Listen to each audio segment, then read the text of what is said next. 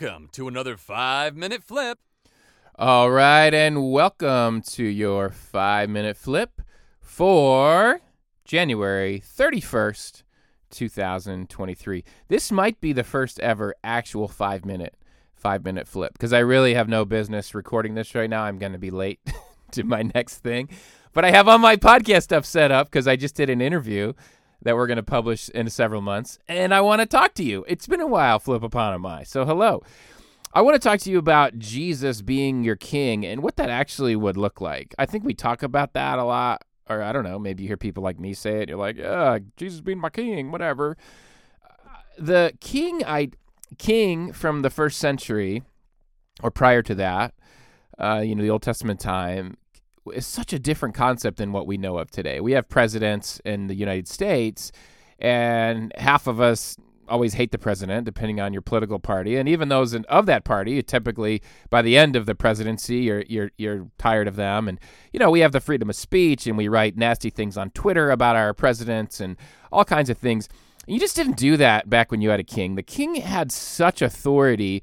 If you were in the king's presence unannounced, he he could kill you. Uh, if you were in the king's presence and you offended him, he could kill you. You know, and that's the that's the worldly kind of construction of king. It was just ultimate authority. You did what the king said, and you better hope you had a good king, right? You better hope you had a good king that that wasn't oppressive and you know exploiting you uh, for his own gain.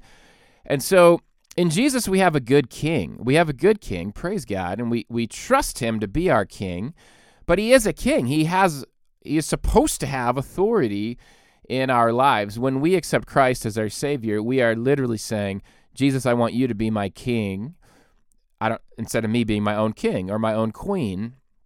And so for the next couple minutes, I just want you to think about what that would look like practically in your life. When it comes to your money, what would it look like to make Jesus your king? To care about the things he cares about in his kingdom, to care about the poor, to care about the gospel, the church, missions, racial justice, racial equity, righting the wrongs of systemic sins in our society. What, what does it look like to bring equity, to bring the gospel uh, to the lost, to people that are oppressed?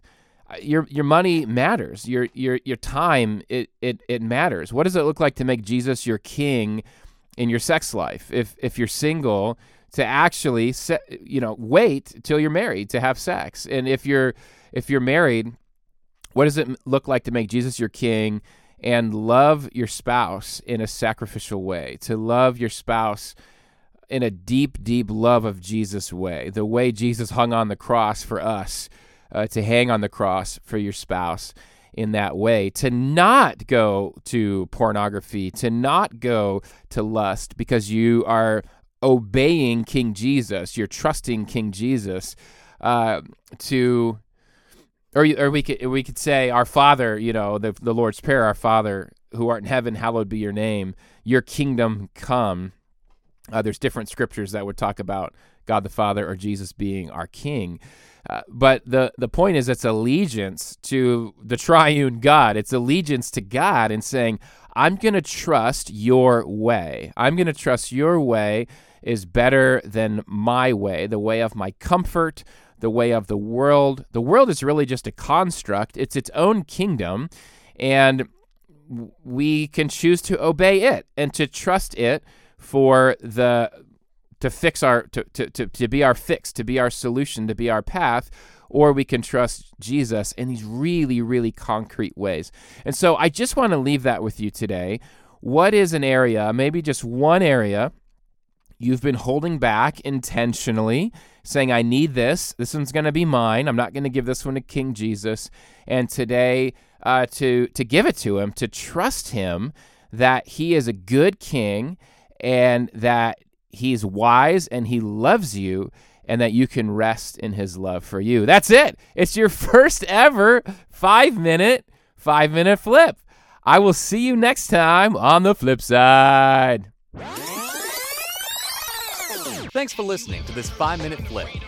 Subscribe for more flips and long form episodes of The Flip Side. Visit www.patreon.com slash Noah to support and get sweet Flipside swag.